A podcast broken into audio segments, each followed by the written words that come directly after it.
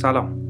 من سویل پازوکی تهیه کننده و از این به بعد مجری پادکست تکاپو هستم و خوشحالم که در خدمتتونم. خب همونطور که احتمالا بسیاری از عزیزانی که ما رو تا حالا همراهی کردن در جریان هستن مسئولیت اجرای این پادکست با دوست عزیزم صادق ناصری نژاد بود و از این رو که ایشون مشغله هایی داشتن متاسفانه نمی‌تونیم از این به بعد در خدمتشون باشیم. این البته برای من خیلی کار سختی بخوام جای صادق رو بگیرم و امیدوارم که از پسش بر بیام. مثلا اینجا می‌خوام از صادق تشکر کنم بابت همه همراهی هایی که در این یکی دو سال با من داشتش در تکاپو و در مجموعه مد و البته بابت همه محاسن دیگه و دوستی خوبی که باهاش دارم. این اپیزود بعد از یک وقفه طولانی در زمستان 1401 منتشر میشه. ما قصد داشتیم تا در سال 1401 دو پرونده رو منتشر بکنیم. یک پرونده شامل همین پرونده هست که امروز اپیزود اولش رو خواهید شنید. پرونده فرهنگ و توسعه و پرونده دیگری هم قرار بودش تولید و منتشر بشه. اما خب به دلیل اتفاقات و تحولاتی که در قالب جنبش محسا در کشور از شهریور 1401 آغاز شد واقعا نه امکانش بود و نه تا حدی توانش بودش که در واقع فرایند تولید و انتشار رو تکمیل و نهایی بکنیم. پرونده که شما میشنوید شامل چند اپیزود هست. این اپیزودها در تابستون 1401 در تیر و مرداد ماه ضبط شد.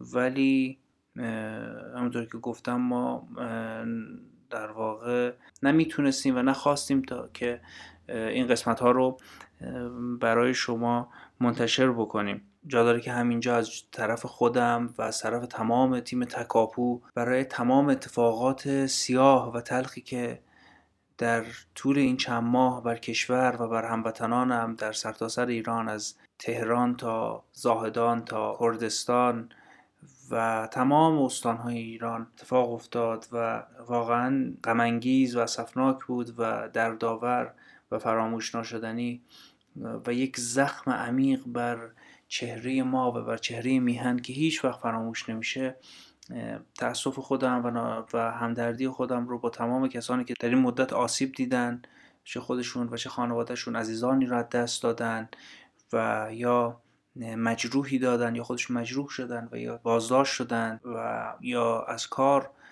بیکار شدن اعلام بکنم واقعا متاسفیم واقعا متاسفیم. این همون موضوعی هستش که واقعا فلسفه وجودی تکاپوه. مسئله توسعه است. همچنان همچنان و همچنان.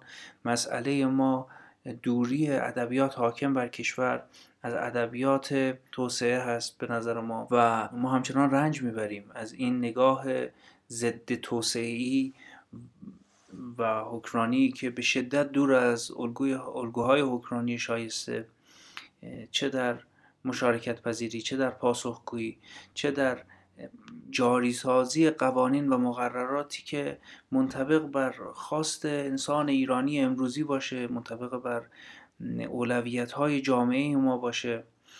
و خب حاصل این نگاه هم میشه همین اتفاقات غنباری که برای محسا و محساها میفته در ایران.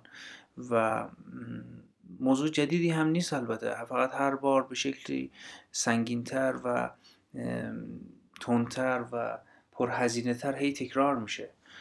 موضوع دو قرن اخیر تقریبا بسیاری از کشورهایی که امروز توسعه یافته هستند یا در آستانه توسعه هستند که در اون کشورها سعی شده به سمت این ادبیات حرکت بکنن ادبیات رو جاری بکنن در خودشون و زندگی بهتری رو برای شهروندانشون مهیا بکنن بسازن. اما در کشور ما روز به روز از این ادبیات دورتر میشیم و به تبعش هم روز به روز هزینه های بیشتری بر این جامعه و بر این تاریخ تحمیل میشه. با همه اینها با همه این سیاهی ها نقطه های روشن بسیاری هم در این جنبش در این اتفاقات بود که واقعا ما دوست داریم که در قالب پرونده هایی به سراغش بریم در موردش صحبت بکنیم. چه ما و چه همه کسانی که دغدغه توسعه دارن دغدغه ایران دارن. گمان می‌کنم همچنان باید در این مسیر ادامه بدیم همچنان باید گفتگو کنیم و صحبت کنیم و محتوا تولید کنیم و انظار بدیم و بخش دیگه ای از جامعه رو تشویق بکنیم به اقداماتی که بسترهای مناسب رو برای توسعه همه جانبه کشور فراهم می‌کنه. اینجا جا داره که به موضوع دیگه هم اشاره بکنم. خب همونطور که گفتم این اپیزودها در تابستون و پیش از آغاز این جنبش ضبط شده و طبعا در طول صحبت هایی که دوستان من در این پرونده دارن شما چیزی از این اتفاقات نمیشنوید. و خب جا داره که اینجا بگیم که به همین علته. و امیدوارم که کسی واقعا دلخور نشه یا ناراحت نشه که بچه ها به این موضوعات اشاره نمی کنند و اما پرونده فرهنگ و توسعه و در نهایت موضوع پایانی که مرتبط به این حوادث و این پرونده هست.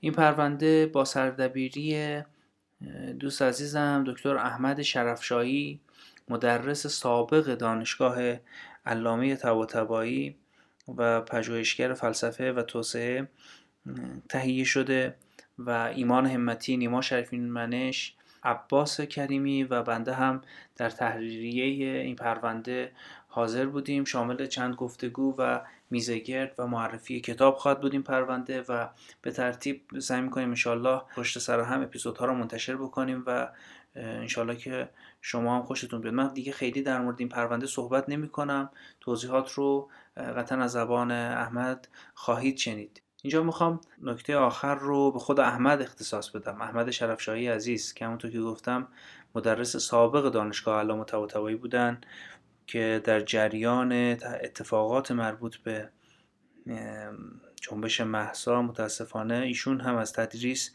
در دانشگاه من شدن. دلایلی که حالا خیلی واضح نیست.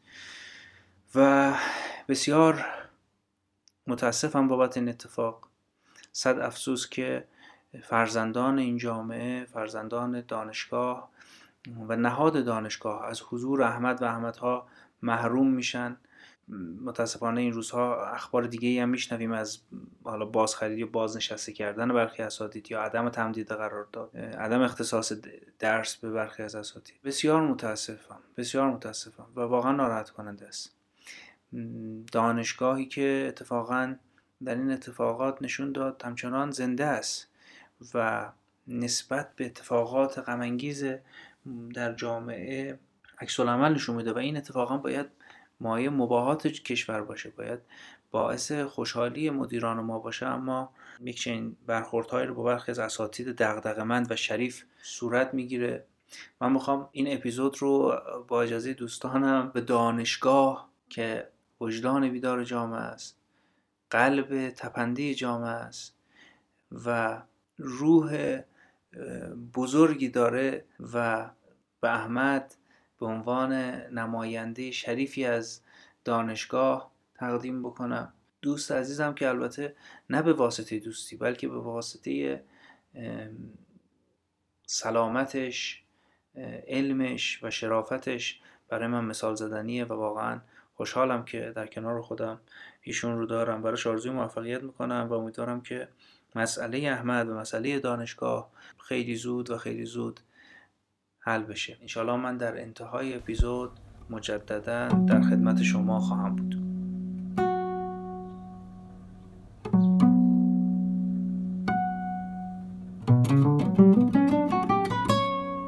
سلام می‌کنم خدمت شنوندگان عزیز تکاپو. من احمد شرفشاهی هستم سردبیر علمی پرونده فرهنگ و توسعه. اما در آغاز اشاره اندکی به این که چرا به سراغ این موضوع آمدیم یعنی فرهنگ و توسعه. خب یکی از معضلات فکری در کشور ما این هست که ما در صحبت هامون سخنرانی هامون در گفتگوهامون. از مفاهیم وارداتی همچون توسعه استفاده می‌کنیم و مفاهیم دیگر مثل جامعه مدنی مثل دموکراسی مثل مدرنیزم مثل پسا مدرنیزم و مفاهیمی از این دست که مفاهیم وارداتی هستند اما مفهوم مشخص و متعینی رو در اونجا در نه در ذهن داریم نمی‌تونیم به مخاطب برسونیم. دلیلش این هست که این مفاهیم همگی در یک بستر فرهنگی خاص سر برآوردند در منظور این هست که در یک وضعیت تاریخی اجتماعی سیاسی اقتصادی و در این بسترهاست که این مفاهیم معنای خودشون رو پیدا کردند و در یک چارچوب یک نظام مفهومی معنادار شدند. ما اگر به این بسترها توجه نکنیم و به نظامهای مفهومی که از اونها برآمدن توجه نکنیم در صحبت هامون در واقع دچار کشفهمی میشیم وقتی از این مفاهیم استفاده می‌کنیم. یا معنای کاملا متعینی رو به مخاطب انتقال نمیدیم و حتی خودمون هم معنای مشخصی از کلاممون در ذهن خودمون نداریم. خب در این شماره ما می‌خوایم همین کار رو بکنیم. ببینیم مفهوم توسعه در چه فرایندی این در واقع مفهوم توسعه در چه فرایند فرهنگی شکل گرفته و امروز به دست ما رسیده.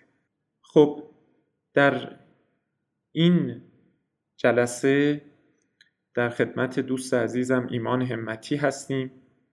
ایشون دانش آموخته کارشناسی اقتصاد هستند و دانش آموخته دکتری فلسفه و قرار هست در این شماره با به این موضوع بپردازند که رابطه فرهنگ و توسعه چیست. ایمان جان در خدمت شما هستیم. بفرمایید. خب منم سلام عرض می‌کنم خدمت دوستان عزیز جناب شرفشاهی دوست عزیزم و شنوندگان عزیز. و خب همونجوری که ایشون هم اشاره کرد در واقع ما امروزه در جامعهمون مثل خیلی از جوامع پیرامونی دیگه یک مفاهیمی وارد شده به فضای فکریمون که این مفاهیم در واقع در بسترهای تاریخی و اجتماعی خاصی شکل گرفته و در واقع وقتی که وارد شده به جوامع مثل جامعه ما خیلی وقتا ما می‌بینیم که کسانی که این مفاهیم رو به کار می‌برن شاید توجه و آگاهی کافی از اون بسترهای تاریخی و اجتماعی مطرح شدن این مفاهیم ندارن. و این مفاهیم رو کامل جدا و منتظر از اون بسترها می‌فهمن و در نتیجه فهمشون یک فهم گاهی شاید ناقص یا به اصطلاح کجتابیده از اون مفاهیم هست. یعنی وقتی اون مفاهیم وارد فرهنگ ما میشه گاهی پیوند می‌خوره با مفاهیم دیگری و در واقع میره در یک بستر یا به اصطلاح کانتکس یا بافتار مفهومی دیگری و این جابجا شدن یک مفهوم خارج شدنش از یک بافتار تاریخی و اجتماعی و وارد شدنش به یک بافتار دیگه باعث میشه که ما فهمی که از اون مفهوم پیدا می‌کنیم متفاوت باشه از اون معنای اولیش. به همین دلیل مفهوم توسعه نسبت وسیقی پیدا می‌کنه. مثل خیلی از مفاهیم دیگه با مفهوم فرهنگ. برای همین هم ما اینجا می‌خوایم از این منظر به رابطه بین توسعه و فرهنگ بپردازیم. خب برای اینکه این بحث رو پیش ببریم من ابتدا یک تعریفی که مد نظرم هست و شاید الان رایجترین یکی حداقل از رایجترین تعاریف از توسعه باشه رو ارائه میدم. به صورت مختصر بعد یه مقداری درباره معنای فرهنگ صحبت می‌کنیم یا اینکه دقیقتر بگم چه معنای از فرهنگ مد نظر من هست در این صحبت ها در گام بعد در واقع ریشه های تاریخی پیدایش مفهوم توسعه رو یه مقدار توضیح میدیم و بعد درباره نسبت بین مفهوم توسعه و مفاهیم مثل آزادی و اقلانیت مدرن صحبت می‌کنیم و در پایان هم درباره در واقع ویژگی های فرهنگی که همبسته توسعه هست. هم در واقع یعنی می‌تونن پیامد توسعه باشن هم موجب توسعه بشن و کمک بکنن به توسعه جوامع صحبت خواهیم کرد. خب تعریفی که در اینجا از توسعه مد نظر ما هست تعریفی است که آمارتیا سن فیلسوف و اقتصاددان آمریکایی هندی تبار مطرح کرده. سن ارتباط برقرار می‌کنه بین مفهوم توسعه و مفهوم آزادی و اساسا بر اساس مفهوم آزادی توسعه رو تعریف یا دقیقتر بگیم باز تعریف می‌کنه. یعنی بر اساس دیدگاه آمارتیاسن جامعه توسعه یافته تر تلقی میشه که بتونه شرایط زندگی آزادانه رو برای اعضای خودش فراهم بکنه. نکته ای که در رابطه با تعریف سن از توسعه باید بگیم این هست که برداشت سن از توسعه یک برداشت به اصطلاح پوزیتیو هست. حالا می‌تونیم بگیم برداشت ایجابی یا مثبت. برداشت ایجابی یا مثبت رو اولین بار در واقع برمیگرده به تمایزی که آیزا برلین فیلسوف سیاسی بریتانیایی مطرح کرده. برلین میگه مفاهیمی که از آزادی در طول تاریخ مطرح شدن رو میشه به دو دسته کلی تقسیم کرد. برداشت های نگتیو یا سلبی و برداشت هایی که گفتیم پازیتیو یا ایجابی. در برداشت سلبی که به طور معمول به توماس هابز نسبت داده میشه یعنی اولین کسی که شاید در دوران مدرن این تعریف از آزادی رو ارائه داد. آزادی به معنای آزادی از موانع بیرونی هست. یعنی موجودی آزاد دانسته میشه که موانع هرچه کمتری موانع بیرونی هرچه کمتری برای برآورده شدن امیالش وجود داشته باشه. در بستر اجتماعی و سیاسی برای مثال به دلیل اینکه خب هابز در دوره زندگی می‌کرده که یواش یواش نظام های سیاسی مدرن داشتن شکل می گرفتن و اون نظام قرون وسطایی داشته در واقع فرو می پاشیده بحثی که مطرح بوده اون دوره مطرح می‌کردن متفکران به لحاظ اجتماعی سیاسی اینکه سعی می‌کردن دفاع کنن از آزادی افراد در برابر مداخلات دولت و مداخلات کلیسا به همین صورت. یعنی نهاد دولت و نهاد دین. و اینکه دفاع کنن از اینکه بگن که در واقع افراد رو باید آزاد گذاشت آنگونه که تمایل دارن زندگی بکنن. و در نتیجه این وجه از آزادی در اون دوره هم در آراء توماس هابس هم به اصطلاح پدران تفکر لیبرال و به طور خاص مثلا جان لاک خب خیلی برجسته هست و محوریت داره. اما مفهوم دومی که از آزادی به طور خاص در دوره مدرن مطرح میشه مفهوم ایجابی هست که در واقع آزادی در انجام امور هست. به این معنی که هرچند ممکنه که گاهی هیچ مانع بیرونی در برابر کسی برای انجام کاری وجود نداشته باشه اما همچنان فرد از انجام اون کار ناتوان باشه. بنابراین مفهوم ایجابی آزادی با مفهوم توانمندی پیوند می‌خوره و به همین دلیل هم سن آزادی رو به مفهوم توانمندی یا حالا در زبان انگلیسی capability پیوند میده. و بنابراین در این مفهوم یا این برداشت از آزادی آنچه که اهمیت داره اینه که افراد در واقع توانایی انجام چه کارهایی رو دارد فرض بکنید آزادی های مثل مثلا آزادی بیان رو شما در نظر بگیرید. در وهله اول اینکه دولت یا کلیسا نهاد دین و نهادهای مانند اون مانع این نشن که ما بتونیم حرف بزنیم با هم دیگه گفتگو بکنیم حرفمون رو بیان بکنیم. اما حالا در یک جامعه ای که افراد حتی سواد خواندن نوشتن هم نداشته باشن. و دسترسی واقعی به رسانه نداشته باشن. مثلا اون آزادی سلبی اثری که در زندگی این افراد خواهد داشت اثر خیلی محدودی خواهد بود. یعنی آزادی بیان پیوند می‌خوره به یک توانمندی مثل سواد داشتن. اینکه من سواد خواندن نوشتن داشته باشم بتونم از حرفهای دیگران ایده هاشون نظریاتی که مطرح می‌کنن استفاده بکنم و بهرهمند بشم و دسترسی داشته باشم به کتاب دسترسی داشته باشم به رسانه به نمی‌دونم نشریات.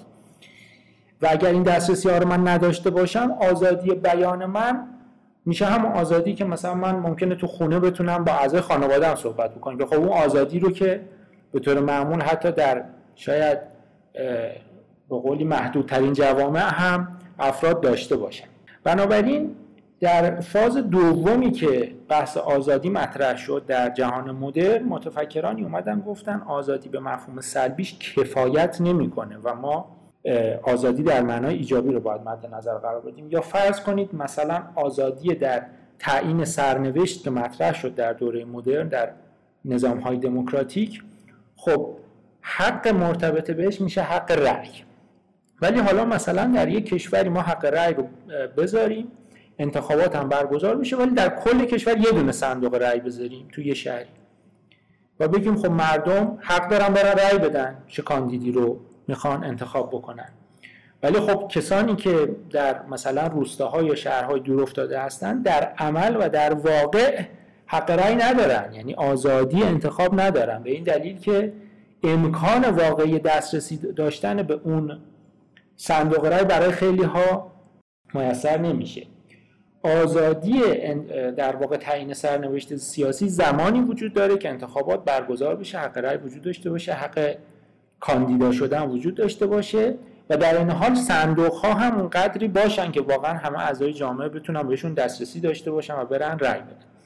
با این مثال ها میشه تفاوت آزادی سلبی و ایجابی رو متوجه شد. خب بنابراین همونطوری که گفتیم جامعه توسعه یافته تری که افراد درش آزادتر باشن منتها آزادی در معنای توانمندی که عرض خب گام دوم بحث من برداشتی که از فرهنگ مد نظرم هست رو توضیح میدم. و این برداشت دو بود داره. حالا من اول بود اول رو میگم و بعد از بود اول خود به خود به بود دوم می‌رسیم.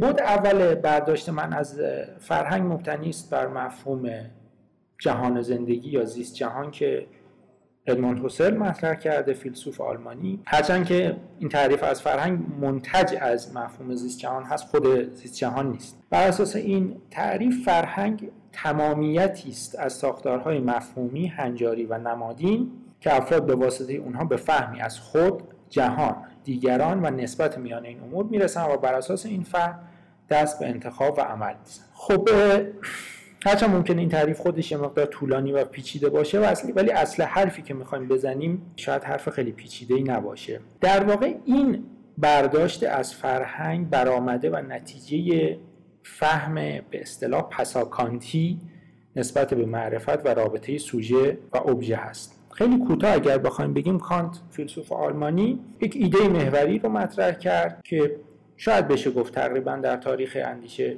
بی سابقه یا حالا کم سابقه بوده. اینکه شناخت ما از جهان اینکه در واقع شناختی که ما از جهان پیدا می‌کنیم یک امر صرفا انفعالی نیست بلکه ذهن ما در واقع در فرایند شناخت فعال هست و شکل میده به دریافت های تجربی ما از جهان. یا به تعبیر دیگه شناخت ما از جهان همواره یک شناخت با واسطه هست. و در واقع شناخت و فهم ما از جهان و امور درون اون همواره به واسطه مفاهیم، نمادها و انگاره های شکل می‌گیرن که ما طی فرایند یادگیری یک زبان اونها رو درونی کرد خب حالا این ایده رو که کانت مطرح کرد و بعدها کسان فیلسوفان دیگری اون رو بست و گسترش دادن به طور خاص مثلا هردر که اومد و اهمیت زبان رو بعد از کانت برجسته کرد. این بحث رو در سطح فلسفی مطرح کردم ولی امروزه پژوهش های تجربی و روانشناختی فراوانی هم این نگاه نسبت به شناخت و فهم رو در واقع تایید می‌کنه. به طور خاص مثلا یک مثلث یک تصویری هست که یک روانشناسی این رو مطرح کرده به اسم کانیتزا که حالا این تصویر دوستان اگه سرچ کنن توی اینترنت مثلث کانیتزا تصویرش رو پیدا می‌کنن. یه تصویری هست وقتی این رو نشون میدن به کسانی که هندسه خوندن یعنی توی مدرسه رفتن و آموزش دیدن. و بهشون میگن شما چه چیزی در این تصویر می‌بینید؟ تقریبا همشون گفتن که ما داریم یه مثلث می‌بینیم. در صورتی در واقع مثلث اون تصویر وجود نداره. و به کسانی که مثلا از قبایل جنگل نشین بودن این تصویر رو وقتی نشون دادن اونها حالا یه چیزای دیگری گفتن ما می‌بینیم یا به هر حال مثلث ندیدن. نتیجه ای که در واقع میشه گرفت و روانشناس ها می‌گیرن از این قبیل آزمایش این هست که حتی اینکه ما چه چیزی را ادراک می‌کنیم در جهان وابسته هست و متأثر هست از اون مفاهیمی که ما آموختیم. یعنی وقتی ما یک تصویر واحدی رو نشون میدیم همونطوری که گفتیم به کسی که مثلا هندسه خونده او یه تصویری می‌بینه. و کسی که هندسه نخونده تصویر دیگری می‌بینه این در بسیاری از امور خودش رو نشون میده. بنابراین نتیجه این بحث این هست که وقتی دو فرد از دو فرهنگ متفاوت هستن حتی وقتی ما شیء یکسانی رو در برابر اونها قرار بدیم اونها می‌تونن درک و دریافت به شدت متفاوتی از همون شیء واحد داشته باشن. نکته ای که باید منتها اینجا اضافه بکنیم این هست که این ساختارهای مفهومی هنجاری و نمادین که گفتیم حتی به ادراکات حسی ما شکل میدن و نقش دارن در ادراکات حسی ما حتی در آغاز شکل زمینی دارند. یعنی صرفا یک به صورت یه سری گرایش های رفتاری خودشون رو بروز میدن. اما نباید اونها رو در واقع فرهنگ رو به صرف گرایش های رفتاری تقلیل داد یا فرو کاست اون چه که در اینجا از فرهنگ مد نظر ما هست چیزی بیش از گرایش های رفتاری یا به اصطلاح شرطی شدگی های رفتاری صرف است.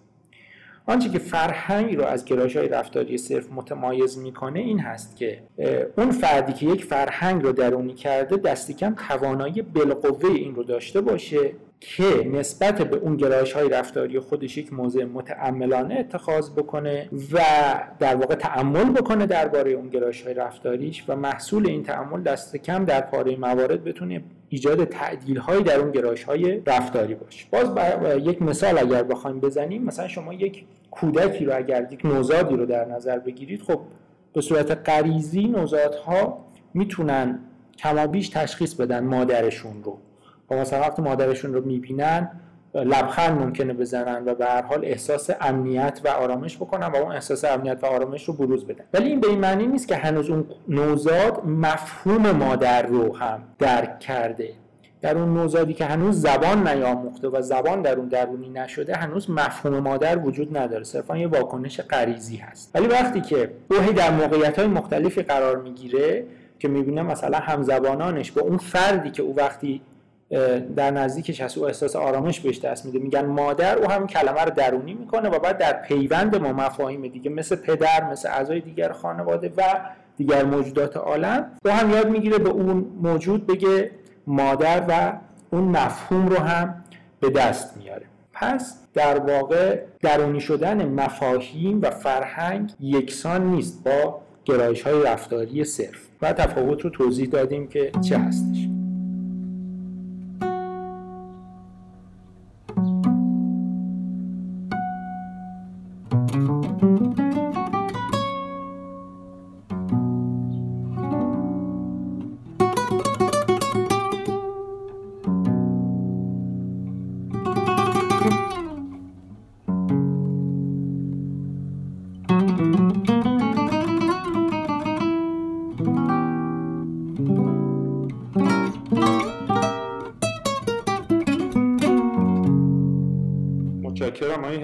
من اینجا برای اینکه این مفهومی که سعی کردی تعریف آخری که از فرهنگ دادید به این معنا که فرهنگ تمامیتی است از گرایش های رفتاری تعمل پذیر و بر این تعمل پذیر بودن تاکید کردید خواستم یه ذره این بحث رو بیشتر باز بشه.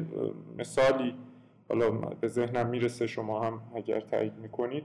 برای مثال خب حیوانات هم در کلونیشون وقتی دچار مخاطره میشه اینها به دفاع از اون کلونی خودشون برمیخیزن همینطور انسان ها معمولا در برخورد مواجهه اول با خطر وقتی به قومشون به همخونشون دچار مخاطره میشه در برابر حالا یک دیگری یک غیر همخون ابتدا به به صورت غریزی دفاع می‌کنه و سعی می‌کنه از همخون خودش از همقوم خودش دفاع کنه اصطلاح اما انسان ظاهرا این متعملانه بودن شما بر این تاکید داره که وقتی مفهوم عدالت براش درونی بشه می‌تونه به این رخداد بیاندیشه و متوجه این قضیه بشه که خیر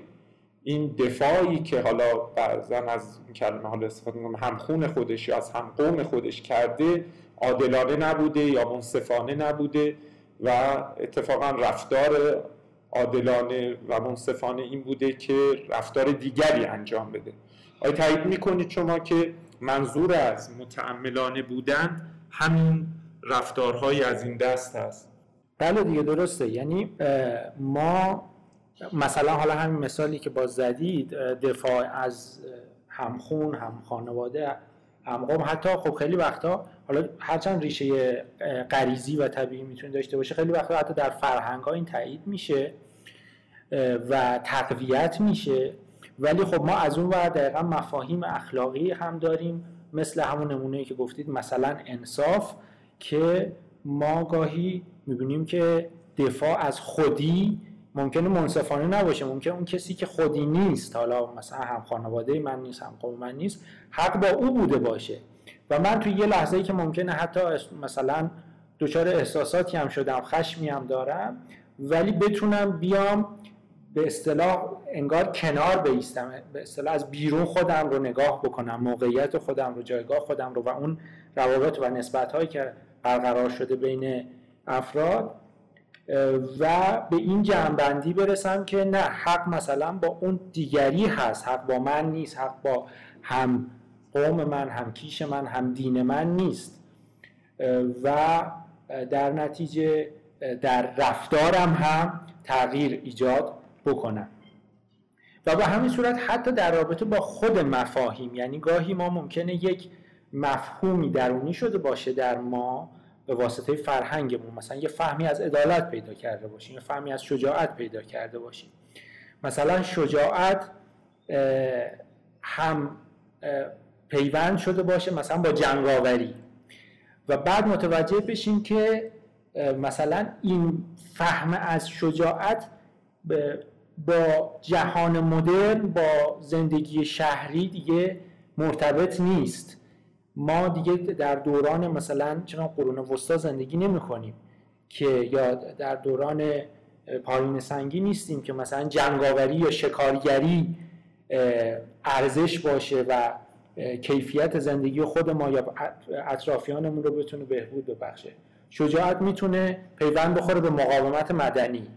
می‌تونه پیوند بخوره به اینکه مثلا بتونیم حرفمون رو شجاعانه ولی در این حال منطقی و با آرامش در مقابل مثلا مراجع قدرت بزنیم. نه اینکه حالا حتما گرزی ورداریم و بریم مثلا مبارزه بکنیم. یعنی مفهوم شجاعت هم شجاعتی که می‌تونه مفید باشه واقعا چه برای زندگی فردی و جمعی می‌تونه تغییر بکنه متناسب با شرایط اجتماعی و انسان باید این توانایی رو داشته باشه که بتونه اون مفاهیم رو با تعمل تغییر بده. درکش رو از مفاهیمی که درش درونی شده. تا به این سطح فرد نرسیده باشه ما نمی‌تونیم بگیم او در واقع این امر درش بدل شده به فرهنگ و صرفا شرطی شدگی هست و هنوز به سطح فرهنگ نرسیده. خب در قسمت بعدی همونطوری که گفتیم خب اصلا این صحبت ما ما می‌خوایم ریشه های تاریخی مفهوم توسعه رو بگیم. بنابراین در این قسمت به این بحث می‌پردازیم. خب اصطلاح توسعه یک معادل یا به اصطلاح برابر واژه‌ای هست که ما در زبان فارسی به کار می‌بریم و رایج شده برای اصطلاح development در زبان انگلیسی. و در واقع خود اصطلاح حالا development و مفهوم توسعه برآمده از بحرانهایی بوده که در پروژه مدرنیته رخ داده. و در واقع این مفهوم ریشه داره در یک مفهوم شاید بگیم اندکی قدیمی تر در دوران مدرن یعنی مفهوم پیشرفت که در دوره روشنگری به اصطلاح مطرح شده. و مفهوم توسعه به صورت سریع در آغاز صده 19 هم مطرح میشه و واکنشی بوده به بحرانهای ناشی از دگرگونی های جهان مدرن. مثلا از همگسیختگی اجتماعی ناشی از صنعتی شدن که در اون دوره انقلاب صنعتی باعث میشه که در واقع جوامعی که در حال صنعتی شدن بودن جمعیت از در واقع روستاها به شهرها مهاجرت بکنن. روستاها به مرور کم جمعیت تر بشه به دلیل اینکه بخش کشاورزی اهمیتش کمتر می شده در اقتصاد و بخش صنعت اهمیتش بیشتر می شده شهرنشینی گسترش پیدا می‌کنه و این گسترش شهرنشینی منجر به این میشه که اون طبقات تثبیت شده اجتماعی که وجود داشته در دوران پیشا صنعتی در واقع از هم بپاشن و یواش یواش طبقات و گروه های اجتماعی جدیدی به وجود بیان. خب طبیعتا طی این فرایند یک جور از همگسیختگی اجتماعی هم به وجود میاد تا طبقات جدید شکل بگیرن. و به طور خاص معنایی که امروزه از توسعه مطرح هست در علوم اجتماعی و اقتصاد بیشتر مربوط هست به مباحثی که مطرح شده در واقع بعد از جنگ جهانی دوم و دوره جنگ سرد و رقابتی که به وجود اومده بود بین بلوک سرمایداری و بلوک کمونیسم که خب دو تا بلوک بودن دو تا ایدئولوژی متفاوت داشتن و اینها با هم رقابت داشتن. بر سر اینکه هر کدوم می‌گفته که ما داریم اون ایده پیشرفت رو که در دوره روشنگری مطرح شده بود بهتر نمایندگی می‌کنیم و بهتر پیاده سازی می‌کنیم. ما بهتر داریم بشر رو به اصطلاح اون آرمان رو که برای بشر مطرح شده بود در دوره روشنگری در انقلاب فرانسه برای مثال داریم محقق می‌کنیم. این اختلاف بین این دو بلوک این مسئله رو مطرح کرد که اصلا خود پیشرفت یا بهبود در شرایط زندگی انسانی رو چگونه میشه سنجید؟ چگونه میشه مقایسه کرد بین جوامع که در مثلا آیا جامعه X از جامعه Y پیشرفته تر هست یا نیست؟ بنابراین همونطوری که گفتیم مفهوم توسعه خودش ریشه در مفهوم پیشرفت داره و کاستی ها یا ابهاماتی که اون مفهوم داشته اصلا باعث مطرح شدن مفهوم توسعه شده و ما باید این پیش زمینه های تاریخی و اجتماعی رو در نظر بگیریم و به سرچشمه های تاریخی مطرح شدن این مفهوم توجه داشته باشیم که به طور خاص اصلا مطرح شدن خود شکل گرفتن خود جهان مدرن هستش و یک فهم و درکی از در واقع جهان مدرن و مدرنیته بتونیم پیدا بکنیم. خب دوباره اینکه مدرنیته چه هست و این مفهوم رو ما چگونه باید تعریف بکنیم باز بحث های خیلی مفصل و دیدگاه های بسیار متنوع و مختلفی مطرح شده که طبیعتا اینجا ما نمی‌تونیم به همه اونا بپردازیم و یک رویکرد خاص رو پی می‌گیریم. از نظر دیدگاهی که من دارم مسئله محوری مدرنیته مسئله خودآینی هست که در واقع نخستین بار این برداشت از مدرنیته و از روشنگری رو به این صورتی که من می‌خوام بگم ایمانول کانت مطرح کرده فیلسوف آلمانی. خود آینی مفهومی است که در برابر دگرآینی مطرح میشه و خود آینی یعنی اینکه ما تابع صرفا قوانینی باشیم که خودمون به صورت آزادانه و عقلانی پذیرفتیم یا کوتاه اینکه بگیم تابع عقل خودمون باشیم. خب این مفهوم از آزادی در واقع از جهتی سرچشمه همون مفهوم ایجابی آزادی هم که آمارتیا سن گفت گفتیم مطرح می‌کنه هست. چرا که در واقع اینجا آزادی به معنای به اصطلاح بگم ولنگاری یا بیقید و بند بودن نیست. آزادی پیوند می‌خوره به تابع قانون بودن. اما قانونی که همونطوری که ارز کردیم خودمون به صورت آزادانه و عقلانی پذیرفتیم و برای خودمون وضعش کردیم. خب بنابراین این فهم از مدرنیته پیوند می‌خوره به یک چرخشی که در برداشت از انگاره آتوریته رخ داد. در واقع می‌تونیم بگیم مدرنیته در سطح فلسفی یعنی دست یافتن به این خداگاهی که هنجارهایی که ما می‌تونیم بر اساسش باورهامون اعتقاداتمون یا اعمالمون رو توجیه بکنیم نمی‌تونن بر اساس اتکا به اموری مثل اراده الهی یا سنت های تثبیت شده یا قانون طبیعی باشه. بنابراین هیچ امر کاملا فرا انسانی نمی‌تونه به عنوان سرچشمه صرف و مطلق هنجاری مدعیات ما چه مدعیات معرفتی چه توجیه اعمال ما قرار بگیره. خب این معنا از مدرن بودن با بعد دیگری از مدرن بودن هم در پیوند. یعنی بعد زمانی مفهوم مدرن بودن یا مدرنیته. در این معنای دوم مدرن بودن اساسا به لحاظ تحت لفظی هم مدرن یعنی نو. یعنی امر نو. یعنی نو بودن. یعنی رخدادی بی سابقه بودن در جریان زمان. و بنابراین مدرن بودن پیوند پیدا می‌کنه به رها شدن نسبی حداقل از سنت ها یا رها شدن از تعین و هدایت یافتن مطلق به واسطه سنت ها یا تقدیر یا مشیت یا هر چیزی از این قبیل. بنابراین مدرن بودن یعنی آفریدن خود به دست خود و بنابراین ساختن تاریخ نه صرفا قرار داشتن در تاریخ یا سنت. البته این رو هم باید اضافه بکنیم که تمایز کهن و نو در دوران باستان هم وجود داشته اما به معنایی که در دوره مدرن به کار برده شده نبود. عمدتا به این دلیل که واجه های کهن و نو در بستر در واقع دوران پیشا مدرن در بستر یک دیدگاه دوری یا دایره یا دوار به اصطلاح بگیم درباره زمان استفاده می شده یعنی فهم پیشامدر نسبت به زمان یک فهم دوری بوده که در در واقع مسیحیت قرون وسطایی هم حاکم بوده. در این دیدگاه برای مثال جهان یک آغاز مشخص داره یک سیر دگرگونی مشخص و یک پایان معین که در واقع به صورت تمثیلی در کتاب مقدس مشخص شده و نازل شده. و این دور در تفکر قرون وسطایی و حداقل در عمده ادیان ابراهیمی این هست که انسان ابتدا در یک وضعیتی قرار داره در به اصطلاح باغ عدن در بهشته بعد حالا بر اثر اون گناهی که انجام میده به زمین میاد و بعد دوباره قرار است به اصطلاح به بهشت برگرده و رستگار بشه. یعنی قرار است به همون جایی که ازش شروع کرده برگرده. به این معنی این فهم از زمان یک فهم دوری هست.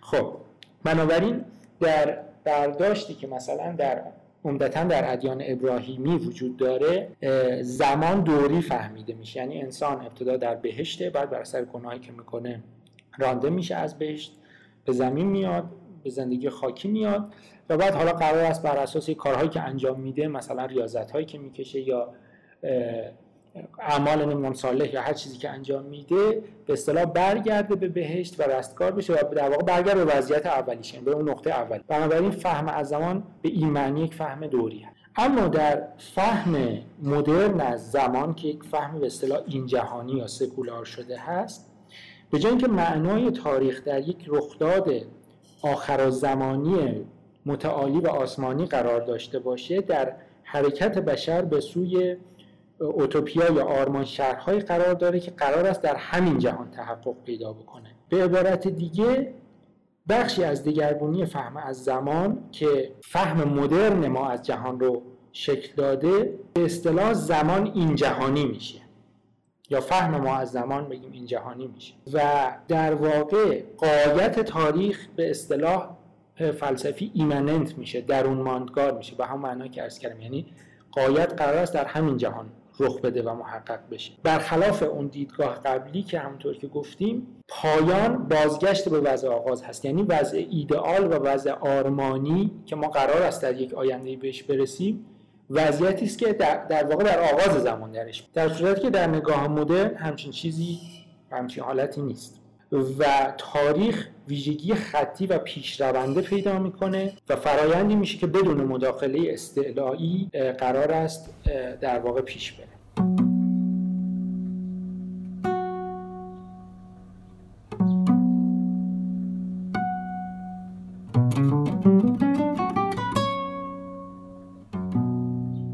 پس در نکته ای که در اینجا شما برش دست گذاشتید این هست که به نحوی در دوران پیش آمده و در اندیشه های سنتی و حالا باستانی آن وضع نخستین خودش وضع ایدئال هست و تمام تلاش آدمی در طول تاریخ که حالا این تاریخ یعنی دوره حبوط به نوعی علل خصوص پس از اینکه این انگاره در دین یهودیت شکل گرفت و پس از اون در مسیحیت تمام این هست که ما در طول تاریخ کاری انجام بدیم که بتونیم برگردیم به آن وضع نخست که آن وضع نخست هم وضعی است خارج این جهان. یعنی به نحوی ما از چیزی ماورای این جهان به این جهان آورده شدیم و تمام تلاش ما در این جهان بازگشت به اون وضع نخسته و اون وضع نخست وضع ایدئال است و خودش اوتوپیاست. یعنی اوتوپیا در همان وضع نخست بوده در حالی که در اندیشه مدرن اوتوپیا چیزی است که ما می‌سازیم. در جهان خودمون بهش تعین میبخشیم.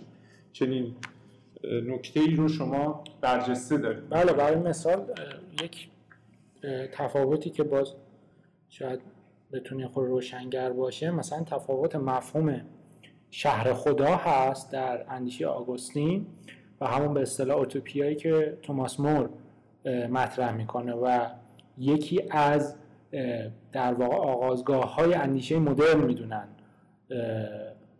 در واقع ایده اوتوپیا یا آرمان شهر توماس مور رو دقیقا به واسطه همین تفاوتی که داره با مفهوم شهر خدای آگوستین. یعنی هر دو دارن از جامعه آرمانی صحبت می‌کنن. آگوستین داره جامعه آرمانی خودش رو تصویر می‌کنه و توماس مور هم داره جامعه آرمانی خودش رو تصویر می‌کنه. ولی جامعه در واقع آرمانی آگوستین یک امر فرا این جهانی هست. یک امری هست که به واسطه در واقع مداخله فرا این جهانی قرار است محقق بشود. ولی آرمان شهر توماس مور این ویژگی رو نداره و در واقع جامعه آرمانی به اصطلاح این جهانی هستش. بنابراین می‌تونیم الان بریم به سراغ نسبت این مفاهیم. یعنی نسبت مفهوم توسعه. مفهوم آزادی و مفهوم اقلانیت مدرن. بر اساس دیدگاهی که تا اینجا ارائه شد در واقع ما می‌تونیم بگیم که اقلانیت در معنای مدرنش آزادی در معنای ایجابیش و خداگاهی اساسا سویه های گوناگون امر واحدن. در واقع تنها ما موجودی رو اساسا می‌تونیم آزاد بدونیم. آزادی در معنایی که عرض کردم. به معنای خودآینی که اون موجود خداگاهی داشته باشه. یعنی بتونه نسبت به اعمالش باورهاش اعتقاداتش و امثال یه موضع متعملانه اتخاذ بکنه و دلایل انجام اعمالش رو به صورت انتقادی مورد بررسی قرار بده.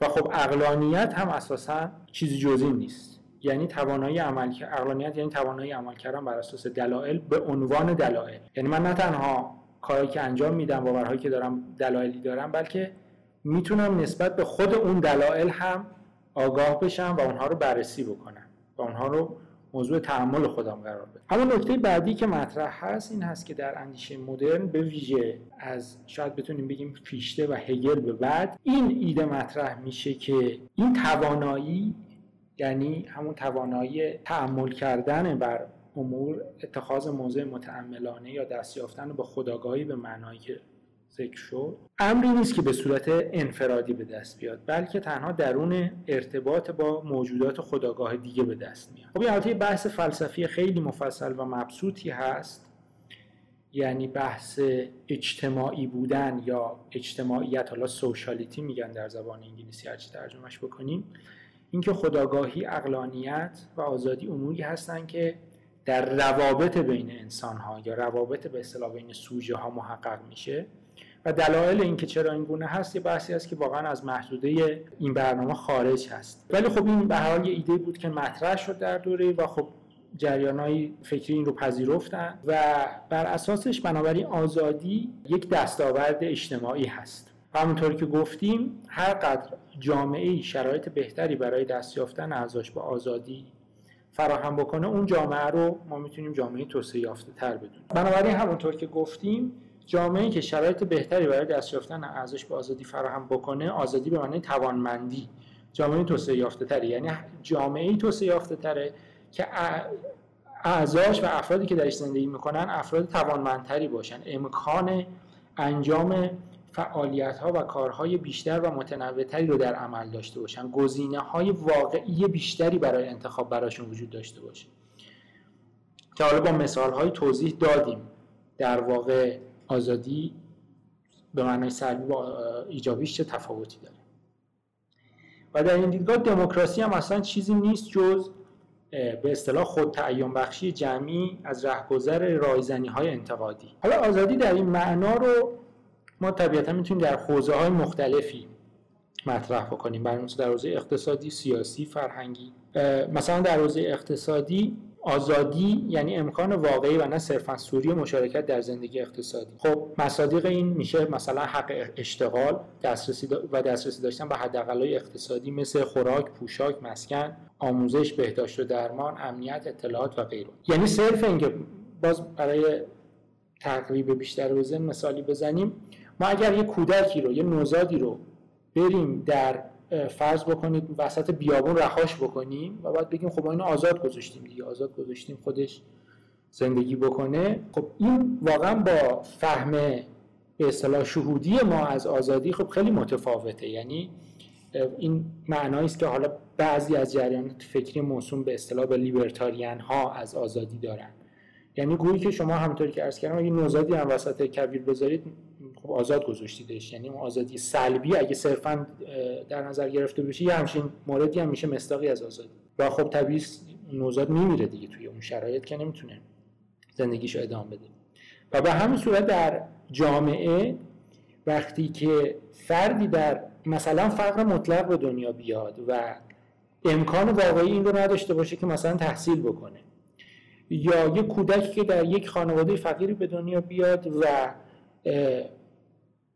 خانوادهش توانایی اینو نداشته باشن که مثلا حداقل امکانات بهداشت درمانی رو برای او فراهم بکنن و اون در کودکی بر اثر یه بیماری که می‌گیره بمیره یا فرض بکنید دچار آسیب هایی بشه به لحاظ مثلا زیستی که تا آخر عمر او رو درگیر بکنه و توانایی های او رو ازش بگیره توانایی تحصیلی و شغلی رو ازش بگیره ما نمی‌تونیم بگیم به معنای واقعی اون کودک آزاد بوده. بنابراین آزادی به فقر زدایی اینجا پیوند پیدا می‌کنه و یک فردی که مثلا در فقر مطلق زندگی بکنه رو نمیشه. ما ما نمی‌تونیم آزاد بدونیمش و جامعه ای که به فقر مطلق بی توجه هست و سیاست هاش حالا میگم سیاست هایی که امروز حالا اصطلاحات مختلفی براش به کار میره لیبرتاریانیسم میگن یا حالا بعضیا که بیشتر نگاه انتقادی دارن نئولیبرال میگن. سیاست های از این قبیل که برای مثال به فقر زدایی توجهی نداره مثلا جامعه ای که درش فاصله طبقاتی خیلی زیاد وجود داره به نوعی در او آزادی کاهش پیدا می‌کنه. یعنی همونطور که گفتیم آزادی به فقر زدایی هم مرتبط میشه به یک حد اقلی از عدالت اجتماعی هم مرتبط میشه و اگر حد هایی از عدالت وجود نداشته باشه اگر حد هایی برای رهایی از فقر مطلق وجود نداشته باشه اون جامعه در واقع به اصطلاح رتبه پایینتر یا نمره کمتری ما قاعدتا باید بهش بدیم در میزان توسعه یافتگیش. خب حالا این رو در سطح سیاسی هم میشه گفت باز یعنی در سطح سیاسی در واقع آزادی یا توسعه یافتگی یعنی امکان واقعی و نه صرفا سوری مشارکت در زندگی سیاسی. خب مصادیقش میشن مثل حق رأی مثل حق مشارکت سیاسی یعنی حق اینکه من کاندید بشم محدودیت های کمتری برای این وجود داشته باشه حق تشکیل حزب آزادی بیان واقعی دسترسی به دادگاه عادلانه آزادی در حریم خصوصی و غیر که معمولا مجموعه همون آزادی هایی هست که در اندیشه لیبرالیسم کلاسیک هم مورد توجه واقع شده. و در سطح فرهنگی هم باز میشه از این امر صحبت کرد. یعنی باز یعنی دوباره امکان واقعی و نه صرفا مشارکت و نه صرفا سوری در زندگی فرهنگی. خب مصادیقش میشه دسترسی داشتن به کالا و خدمات فرهنگی امکانات فرهنگی و مثل کتابخانه های همگانی مثل دانشگاه مثل فرهنگسرا مراکز هنری و غیره. در تایید سطوحی که برای آزادی الان مطرح کردی اتفاقا میشه معید حرفت یک جمله ای رو از آمارتیا خوند که هم ارتباط هم داره با اون بحث آزادی به مسابه توانمندی هم داره و اینکه نمیشه آزادی سیاسی و اقتصادی رو از هم جدا کرد. جمله ای داره من از رو می‌خونم که میگه بنابراین توسعه مستلزم حذف موانع آزادی است. یعنی اینکه حذف فقر در کنار استبداد. حذف کمبود فرصت اقتصادی در کنار محرومیت اجتماعی نظاممند و حذف فقدان امکانات همگانی در کنار نبود رواداری یا مداخلگری سرکوبگرانه دولت. در واقع هر جا که از موانع سیاسی آزادی صحبت می‌کنه در کنارش هم یک سری موانع اقتصادی وجود داره و برطرف کردن اینها با همدیگه است که می‌تونه آن فهمی که از نظر این فهم کاملتری است از آزادی رو بهش برسیم خب با این فهم از توسعه بنابراین ما نتیجه که می‌تونیم بگیریم این هست که همونطور که در ابتدا ذکر شد ما باید سعی کنیم این مفاهیم رو در نسبتشون با اون زمینه و بافتار تاریخی و اجتماعی که مطرح شدن بفهمیم. توسعه بنابراین به مفهوم دموکراسی به مفهوم آزادی در معنایی که ذکر کردیم به مفهوم اقلانیت مدرن به این مفاهیم پیوند داره. ما نمی‌تونیم توسعه رو منتزع و جدای از این مفاهیم بفهمیم. و به یک سری ویژگی های فرهنگی و امور فرهنگی هم مرتبط میشه توسعه. برای مثال همونطوری که گفتیم توسعه به اقلانیت مرتبطه. بنابراین جامعه ای که سپهر عمومیش درش مدعیات عقل ستیزانه حاکم باشه و ملاک باشه نمی‌تونه جامعه توسعه یافته تلقی بشه. جامعه که در واقع به تکسر تن نمی‌تونه جامعه توسعه یافته تلقی بشه جامعه که درش احترام به حقوق و آزادی های دگراندیشان وجود نداره نمی‌تونه توسعه یافته تلقی بشه. و به همین صورت در رابطه با افراد داشتن مثلا روحیه انتقادی و نقد پذیری همبسته توسعه هست. فروتنی معرفتی به معنای نقد پذیر دانستن و خطا پذیر دانستن هر ادعا و نظریه همبسته توسعه هست و با همین صورت امور دیگری مثل اولویت دادن به اتوریته دلائل به جای اتوریته افراد. یعنی ما نباید کار داشته باشیم چه کسی یک حرفی رو می‌زنه ما باید کار به این داشته باشیم که چه دلایلی برای حرفش ارائه میده و در نتیجه کنار گذاشتن فرهنگ آمریت تابعیت و تقویت اون اموری مثل مفهوم فرد به عنوان شهروند و تقویت فرهنگ شهروندی. شهروند به عنوان موجودی که به عنوان انسانی که داره یه سری حقوق و مسئول و پاسخگو نسبت به قانونه نه نسبت به افراد. خب ایمان جان متشکرم ازت.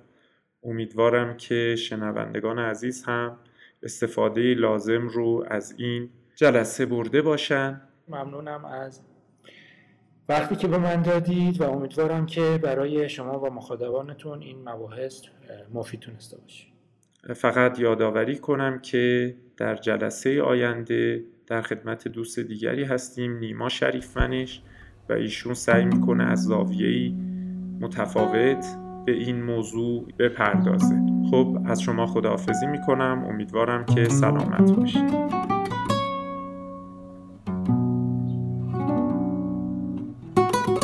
خب اینجا به پایان اپیزود 24 روم پادکست تکاپو. که قسمت اول پرونده چهارم ما هستش رسیدیم. این پرونده بعد از پرونده های رشد و توسعه مدرنیزاسیون و توسعه و همینطور دولت و توسعه با عنوان فرهنگ و توسعه ضبط و تولید شده. انشاءالله در روزهای آینده قسمت های بعدی این پرونده را هم خواهید شنید. ما رو حتما از نظرات خودتون بهرمند کنید با ما صحبت کنید. در مورد این موضوع در مورد موضوعات دیگری که باید بهش پرداخته بشه. و اگر دوست داشتید تکاپو رو معرفی بکنید به دوستان دیگرتون. روز و روزگار خوش و به امید آینده بهتر. چه فرق می‌کرد زندانی در چشمانداز باشد یا دانشگاهی؟ اگر که رؤیا تنها احتلامی بود بازیگوشانه. تشنج پوستم را که می شنوم سوزن سوزن که می شود کف پا علامت این است که چیزی خراب می شود دمی که یک کلمه هم زیادی است. درخت و سنگ و سار و سنگ سار و دار سایه دستی است که میپندارد. دنیا را باید از چیزهایی پاک کرد. چقدر باید در این دو جامان تا تحلیل جسم حد زبان را رعایت کند؟ چه تازیانه کف پا خورده باشد چه از فشار خونی موروس در رنج بوده باشی. قرار جایش را می سپارد به بیقراری که وقت و بی وقت سایه به سایه رگ به رگ دنبالت کرده است تا این خواب. تظاهرات تورم را طی می کنم در گذر دلالان. سر چهار را صدای درشت می‌پرسد ویدو مخربتر است یا بمب اتم؟ مسیح هم که بیاید انگار صلیبش را باید حراج کند. صدای زنگ فلز در دندانهای طلا و خارش کپک در لاله های گوش. نصیب نسلی که خیلی دیر رسیده است. نه سینما و نه مهمانی در تاریخ. حجوم کاشفانی با تأخیر حضور. هزار کس می آیند و هزار کس می روند و هیچ کس هیچ کس را به خاطر نمی آورد صدا همون که میشنوی نیست. سگ از سکوت به وجد می آید و دوز بر سر بام بلند سما می کند با ما. زبان عزیزتر از تکنون یا دهان که سنگ راه دهان را هزار بار تمرین کرده است. صدا که می شکند حرف که چرک می کند جمله ها که نقطه چین می شوند پیری یا بچه‌ای که خود را می کشد تازه معنا روشن می شود سگی که می افتاد در نمکزار و این نمک که خود افتاده. است خلاف رأی الالباب نیست که ماه رنگ عوض کرده باشد یا شب مثل آزادی زنگ زند. گچ سفید جای سرت را نشان می دهد که چند سالی انگار در اینجا می نشسته و رد انکارت افتاده است بر دیوار یا شاید نقشی مونده است از تسلیمت گزاری اصلا ناتمام و تازه این بیتابی که هیچ چیز آرامش نمی کند. در التهاب درهایی که باز می شوند و درهایی که بسته می شوند. کتابهایی که باز می شوند و دستهایی که بسته می شوند.